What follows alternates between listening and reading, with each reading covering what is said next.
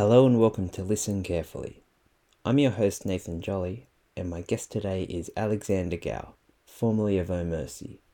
Yesterday he released In the Grip of Something, which is the first single from his debut solo record, Dizzy Spell, which will be out in October. We chat about his new music and his old music. Enjoy. So, Dizzy Spell is the new record. What made you decide to release this under your own name as opposed to Oh Mercy or even Perfect Moment? Mm, um, I guess I always planned on recording under Oh Mercy in my 20s and figured that when I hit 30, I'd probably feel like doing something different, and I was right. And so when I turned 30, um, you know, well, pr- you, shortly after, I suppose, the lockdowns hit, and that felt like a good time to make like a, a kind of bombastic and ridiculous bedroom disco record. um, you know, um, a, a guy that has never ventured into a nightclub was all of a sudden dreaming of of, of frequenting nightclubs during lockdown, and I had to get it out of my system. And so once I did get that out of my system, the, the that perfect moment record, which I love, um, and started writing conventional singer songwriter songs, um, which is I figure what I'm best at. Yeah, a decision had to be made as to whether it was Oh Mercy or Alexander Gow, and um, as predicted in my early mid twenties, I did feel different, and I felt like my writing was a lot more ref- refined, and I, in general, I, I, feel very like a very different person um, to the person I was in my twenties, like most people in their mid thirties feel. Um, and so, uh, with that in mind, I wanted to be the beneficiary of a fresh start, you know, and that means I can establish a sound and an aesthetic and uh, a voice, and. Yeah and it all feels new, and I don't feel like I'm beholden to kind of any. I mean, I I was about to say any past, um, you know, musical or visual missteps or you know shitty interviews on YouTube, but they're all still up there anyway. um, and and I don't want to give you the wrong impression. Like I, I am very proud of what I did previously, but it just the the fresh start is, was appealing. Uh, it feels like adult music, and I figure it's time to stop being a coward and just use my own name. You know. Yeah, well, you put out five records before you were 30, which is pretty good going.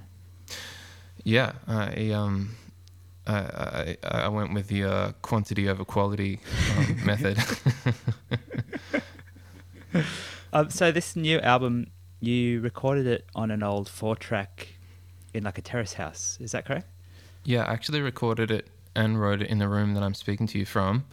Oh wow. Um, yeah, to my right is this wonderful tape machine I think it might be a bit of a no-name brand. Perhaps that's the case. I, I figure, um, you know, when tape was the only medium that people were using to record themselves, obviously there was plenty of demand. So, um, you know, every Dick and Harry was probably making decent tape machines back there and selling them.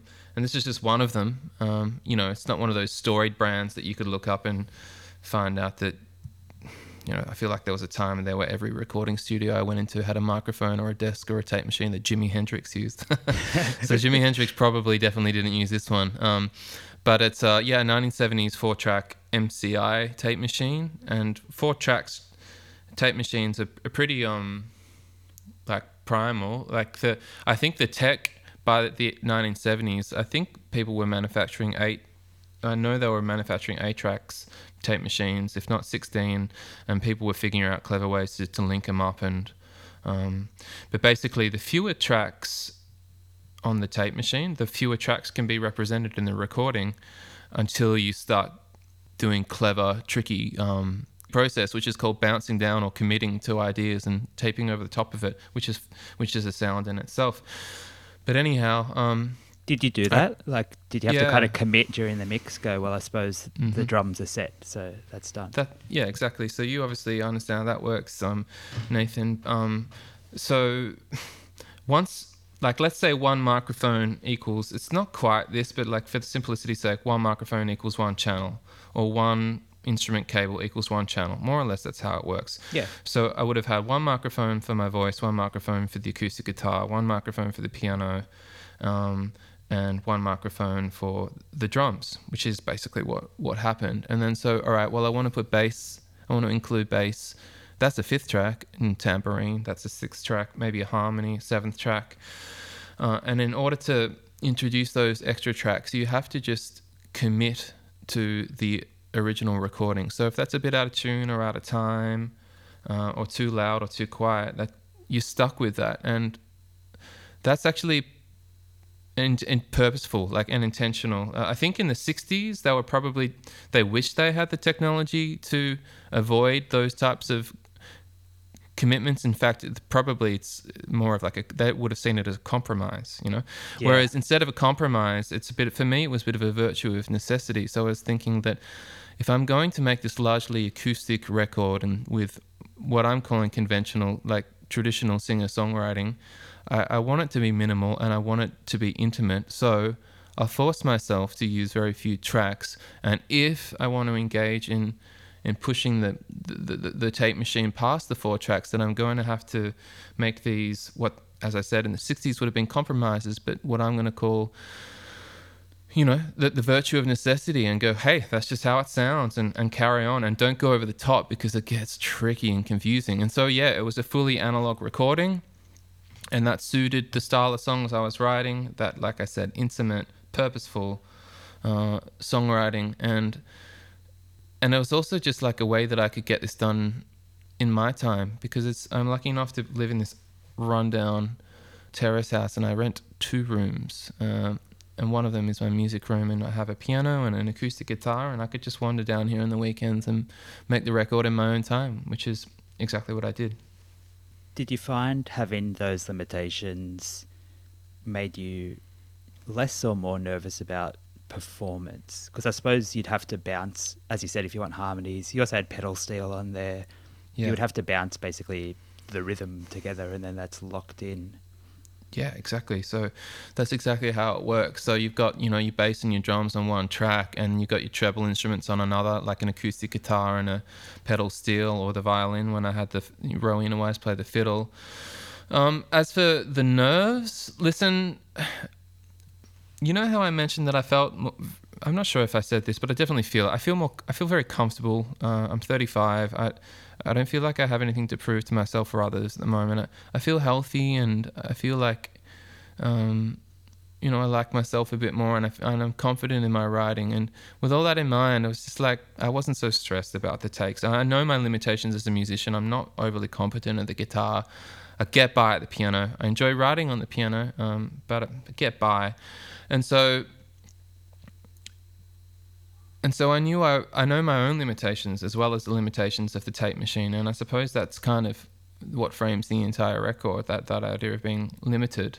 Um, but like lots of my favorite artists, there's the, they have, you know, I share those limitations with some of my favorite artists and there's beauty in that. And I just hoped that, that the integrity of the songwriting and the performances would, that communicate that, that beauty. Um, and I think mostly, it, largely it, it, did. I mean, you'd be the judge of that. But what I was hoping to achieve, I think I, I achieved it. Um, and as for my performances, you know, you'll hear weird kind of out of tune things and things that moving around tempo wise. But geez, as long as the song was um, at the front of the stage with the spotlight, I, I think I kind of you can get away with a lot of stuff if the behind the scenes stuff is a little untidy.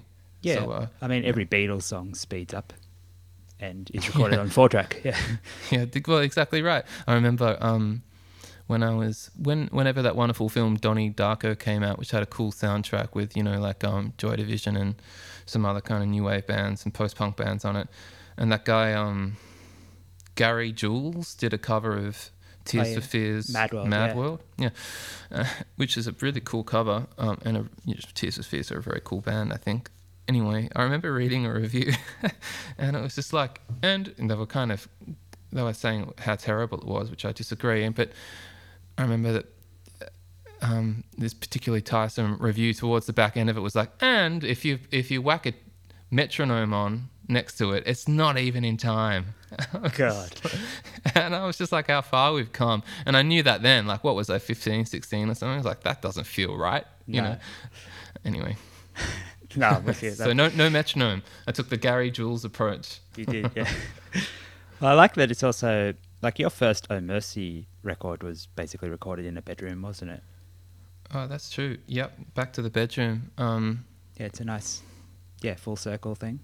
Good point. I hadn't that hadn't occurred to me. Yeah, that's cool. Um, back then, that's so funny though because despite being in a bedroom setting, this bedroom's slightly larger, but we were using like um, me, uh, me, my songwriting partner at the time, and my high school buddy Tom Savage, and producer musician Myles Wootton from the Panics. We made that together, and Myles is basically making our demos because we almost like taken done our first shows with the Panics. Um, lucky us.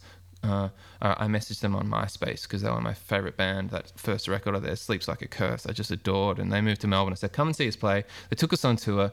Myles said I'd record your demos, and ended up being very good at his job. So that that, that those recordings became our first album. But the point I'm trying to make is was like um, that was deep Pro Tools days.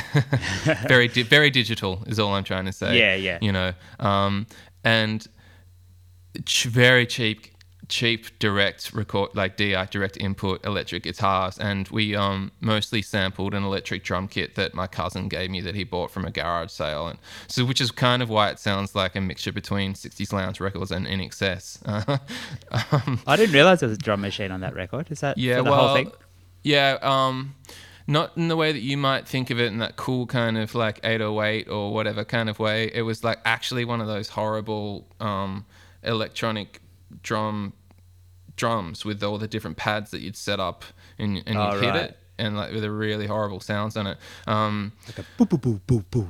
all that stuff yeah. Yeah. um but what myles did to we um we rented a cheap studio for like an hour and we went in there and we he bashed out well in fact a mixture between him and, and another high school friend pete mcdonald bashed out um some takes and he just cleverly edited everything to kind of combine that that that the, the two sounds but yeah definitely there's like a $20 um digital drum machine all, all over that record and uh and now here i am on on this beautiful analog tape machine with um vintage guitars and pianos. How, how far I've I've come.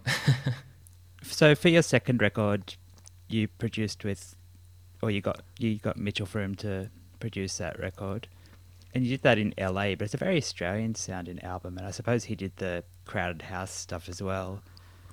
Was that a deliberate attempt to kind of get a more clean sonic sound, or was it just by virtue of signing to EMI and you could get a name producer? yeah, well, I mean, we signed to EMI after the first record. The first record was released through Shock, which people might not remember, but they were basically like a an, a little indie operation that licensed local bands and helped them release records. Um, and they did a great job.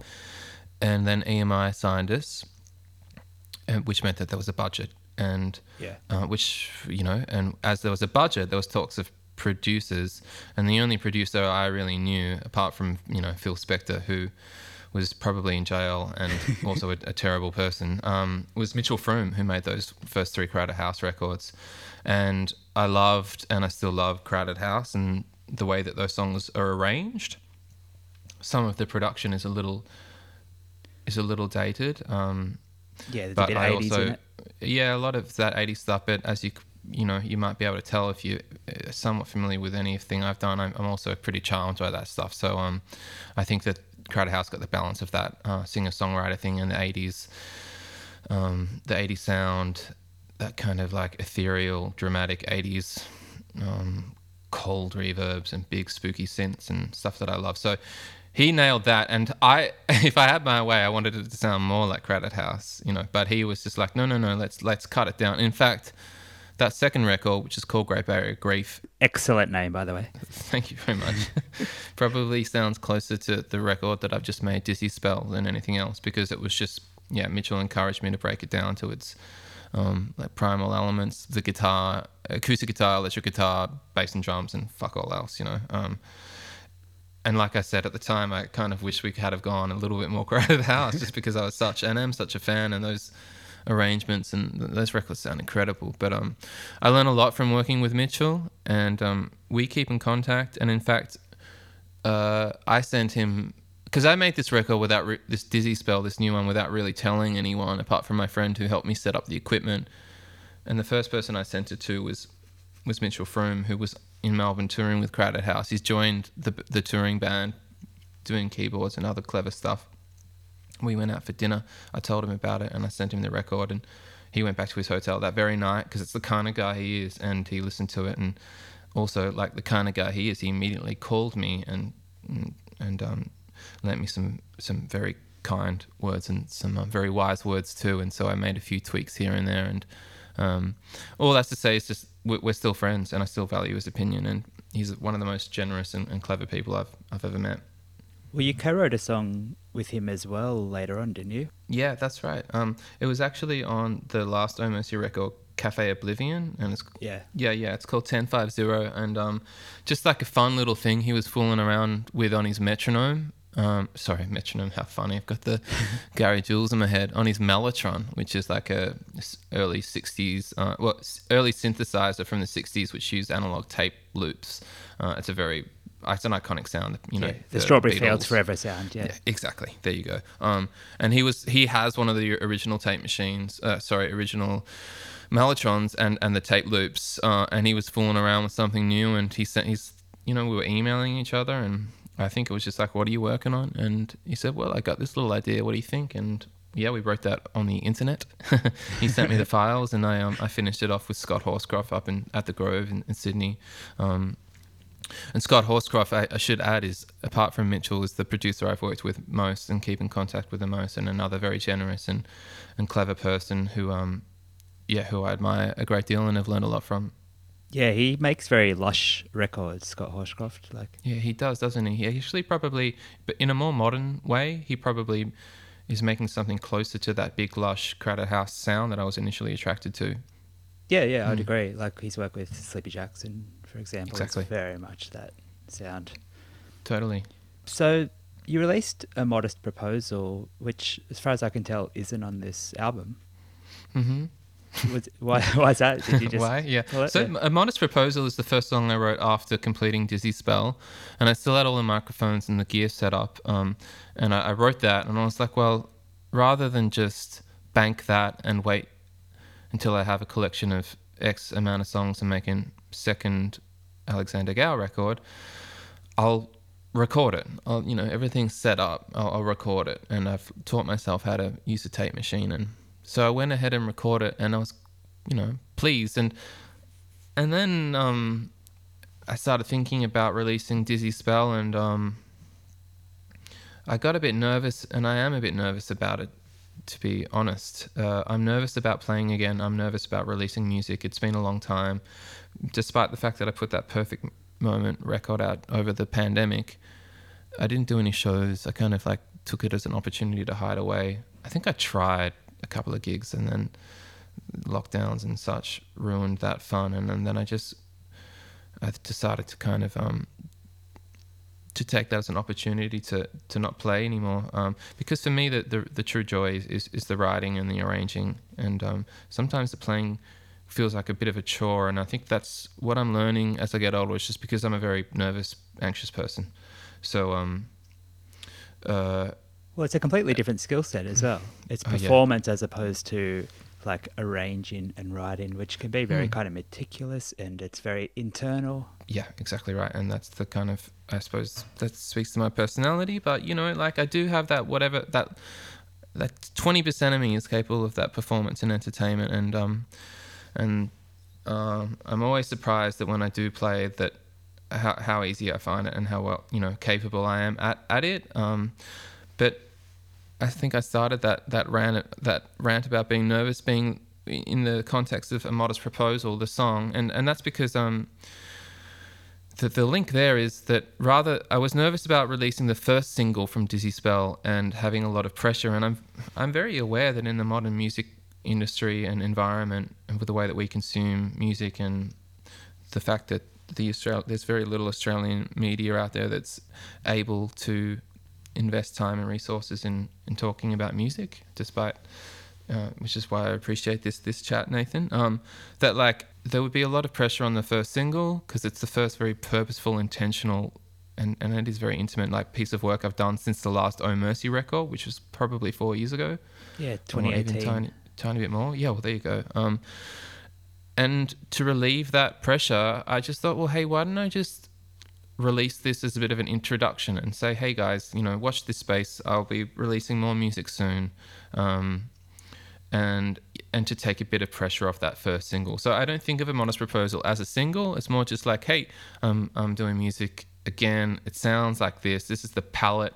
Uh, and keep an ear out. And, and, by the time I do put this first single out uh, on July 19, um, you know, it, it, uh, I'm per, maybe it's just it was probably all about me. Maybe I'll feel a little less pressure and, and nervous about the whole thing. So that's that's just that's what it was.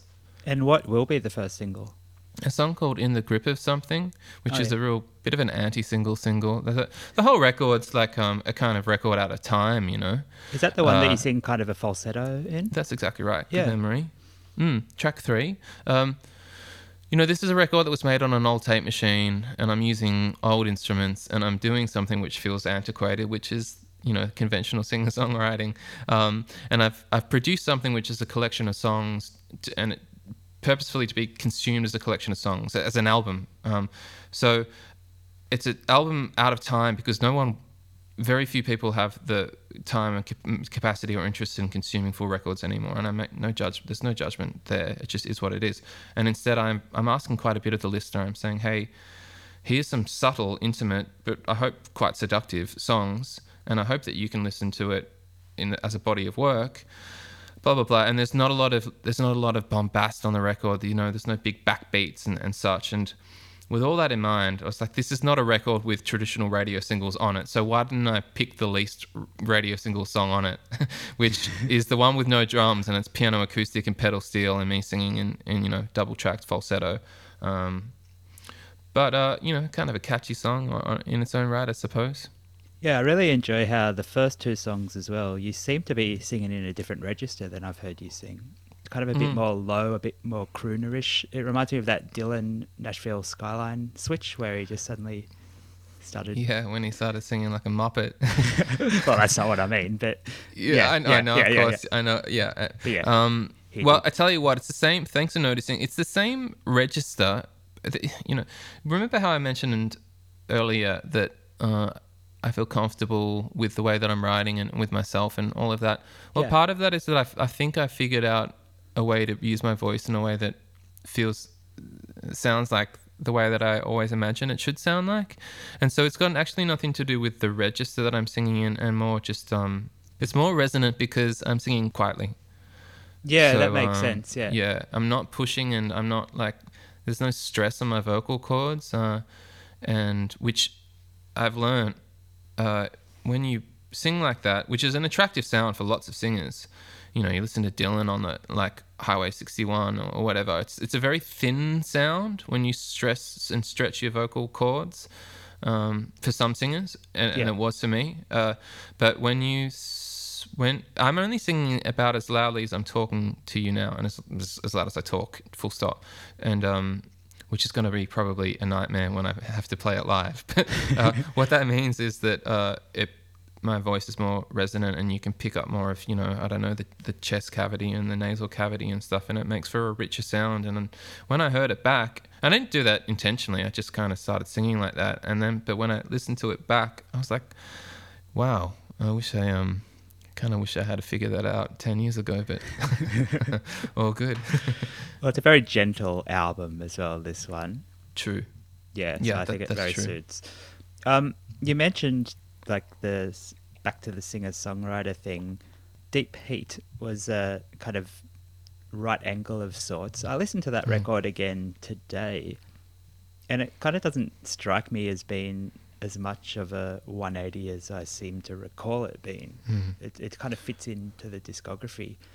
Was that mm. something where you kind of went, I've done the same thing for two records, I need to show off other bows, or were you like just legitimately getting interested in different types of sounds and productions? What kind of drove that, if you can recall? Yeah, Probably the former. So that would have come out when I was. I would have written that when I was like 24 or five or something. Um, and it's interesting that you say now that looking back, it actually doesn't feel um, Yeah, like an anomaly at all. as un, as uncomfortable as a yeah as a like a yeah that's right as a as a 180 um like as you put it i think that's because you m- might be considering like the next two oh mercy records and maybe even a touch of the perfect moment um context that I, those records that I released after help make sense of DP a bit more. yeah, that's a good point. Um, Right, but at the time, I just made I'd made that fun first record with Myles and Thomas Savage, Myles Wootton, Panics, Thomas Savage, great songwriter, uh, and Thomas and I made that first record together. And Thomas also contributed on on a few songs in the second record, Great Barrier Reef, very talented guy. Now, the first record was an accident. You know, there were demos that that turned into a record because Myles was so clever. The second record was an exercise in restraint, much like this recent one I've made, the most recent one I've made. Um, but man, I was 24 or five, and I, you know, I loved and still love, you know, um, the, I don't know, the, the Clash and Roxy Music and, um, and like dub music, and I was interested in extending my my writing as well as my interest in production, and I was hell bent on not being pigeonholed as and I don't want to be mean spirited. And I, and I was, I remember that I was in interviews in my 20s, I'd actually name check bands that I didn't want to be pigeonholed with. And that wasn't very kind because who cares? But um, there were a bunch of bands that were very popular at the time that I felt that were too cute and too mild and maybe one dimensional. That's what I mean. They were one dimensional in, in my view. They, they probably weren't. I should go back and listen to them again. But at the time, I thought those groups that I was being lumped in with were one dimensional and I didn't want to be part of that school because I thought I had a lot more to offer. And and so DP was me trying to express that and, and prove that to myself and, and to them. And as you know, who would have thought I lost a lot of my fans? you know, I remember being in uh, doing the deep heat tour was was difficult. Um, I remember this one guy in Adelaide just kept on. He was front and center, and he kept on just between songs, just going, "Why, why?" There was another guy in Perth that said, "Gow." I don't. Want, I'm not going to. This is a particularly rude word. It's c. It's the c word. He said, "Gow, you see." You know. Yeah, uh, you can, you can swear. It's fine. Okay. Well, yeah. But anyway, that one, yeah, that that extreme c word, Gow, you see, you know. Uh, and then I, I had some people come up to the merch desk after, and and they were crying. And uh, listen, I'm making it sound like we were the Beatles or something. We weren't. This is minor, minor stuff. But the point is that the people that were invested in my music, um, some of them were were pretty upset about it, which is um which was complete. I should have completely anticipated, and I did anticipate, and it was fine. But it, it also made for, uh, uh, you know, it made things a little bit more difficult during that period. Well, then you did when we talk about love, which is kind of, again, closer to the Great Barrier Reef. Sorry, I keep saying Great Barrier Reef. okay. Great Barrier Reef sound. Was that you trying to step it back a bit, or was it just you'd kind of gotten that out of your system? Uh, yeah, um, probably both. Um, so I would say that whereas Great Barrier Reef had very little production and effects, it was just very dry, bit of reverb, bit of compression. Um, when we talk about love, use similar instrumentation but extended those sounds using effects like delays and um, larger reverbs, uh, you know, deliberate reverbs and and and Yeah. uh, introducing like synths and, and strings and, and things like that for a big lush sound. You and I worked with Scott Horscroft, who was you know the man for that job. You you mentioned he made that Sleepy Jackson's record, and so I guess I had a bit of that in my head. Um, I had those Crowded House records in my head too, and and I had a bunch of songs up my sleeve that, that felt like they wanted for that big kind of melancholy, warm production. Yeah. Um, hmm Do you And, bank um, songs at all? Like- yeah, yeah, yeah. yeah, For this for Dizzy Spell, I wrote about forty or fifty. Um, I remember writing about forty or fifty for when we talk about love, for sure. In fact, in fact, I think I wrote more. I was living in Nashville at the time, um, just which is very sounds very indulgent, but uh, I was lucky enough to have a tiny bit of money in the bank and just kind of shacked up there for half a year or more, um, making demos and um, ruining a romantic relationship and writing about that in real time. Yeah, it sounds very kind of heartbroken that record. Yeah, I mean, just that, like, um, I don't know, what do they say? Like, maybe, like, when you, you know, if you first love, kind of, it feels like the end of the world when that goes wrong when you're, what, 15, 16, 17. But that was like the first adult kind of relationship that I that fell apart, and I I was responsible for it. Um, and the I think the realization of that responsibility was terrifying. And um, so and you know I intentionally isolated myself from the other side of the world and had a lot of time to reflect and write, and uh, and and that I did.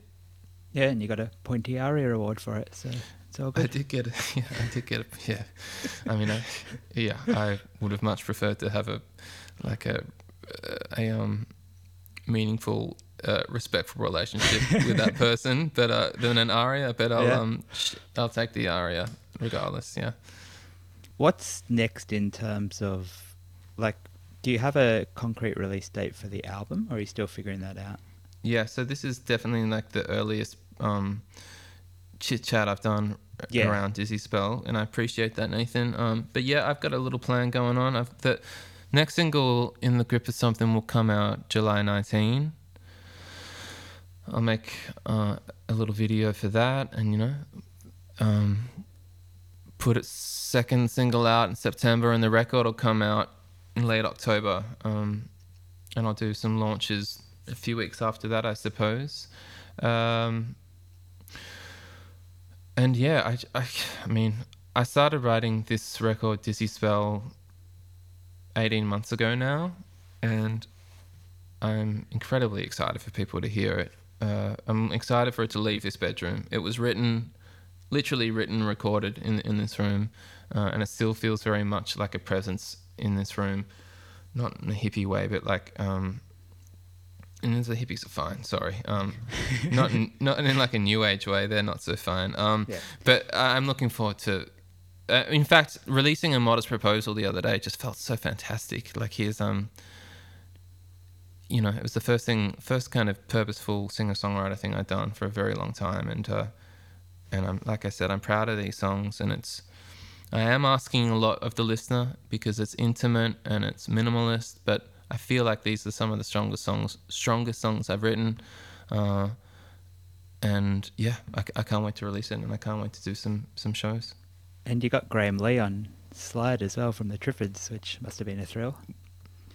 Yeah, yeah. Well, that's the thing. Is like, uh, despite like not doing any of my much of my own touring over the last few years, I have been doing these shows with the f- friends of David McComb, who um, are basically the remaining members of the Triffids. Sometimes including Alsy and Jill, the Western Australian members. Sometimes including Marty Casey when he's not doing Bad Seed stuff. But um, often with members of the Black Eyed Susans, who are like an affiliate of Triffids band. Phil Kakulas, um, one of the, the members and one of the songwriters of the Black Eyed Susans, was a founding member of the Triffids, I believe. They're all best friends, you know, Western Australian friends. Anyhow, so we've been doing these shows, playing David's songs, recording some of David's songs on a, on a record called The Lost Songs of David McComb, and, and touring. And so, yeah, I've become pals with all the, those Triffids dudes and Black Eyed Susans people. And um, Oh, that's really cool. yeah, and singing one of my favorite songwriters, if not my favorite Australian songwriter songs live, has been an, an incredible fluke and a thrill, and um, and therefore it was uh, fairly easy. I mean, I should remind myself how extraordinary it is that I was able to have Graham uh, play on the record, play that beautiful pedal steel. Um, but yeah, he's only a text message away these days. That's that's amazing. Um, before we go, I'd be remiss if I didn't ask you about Ken Done. How did that come Mhm. about? Him doing the artwork for your Great Barrier Reef. Yeah. Uh, well, I um, I've managed to um, I've been very lucky to to have artwork by Ken Done and some of my other favorite Australian artists, in- including Albert Tucker and, and Rennie Ellis. You know, some of the real greats of Australian art. And as for the Great Barrier Reef cover, I was very focused on Australian identity for that record, and despite making it in California, in fact, maybe because I made it in California, I was even that hyper focused.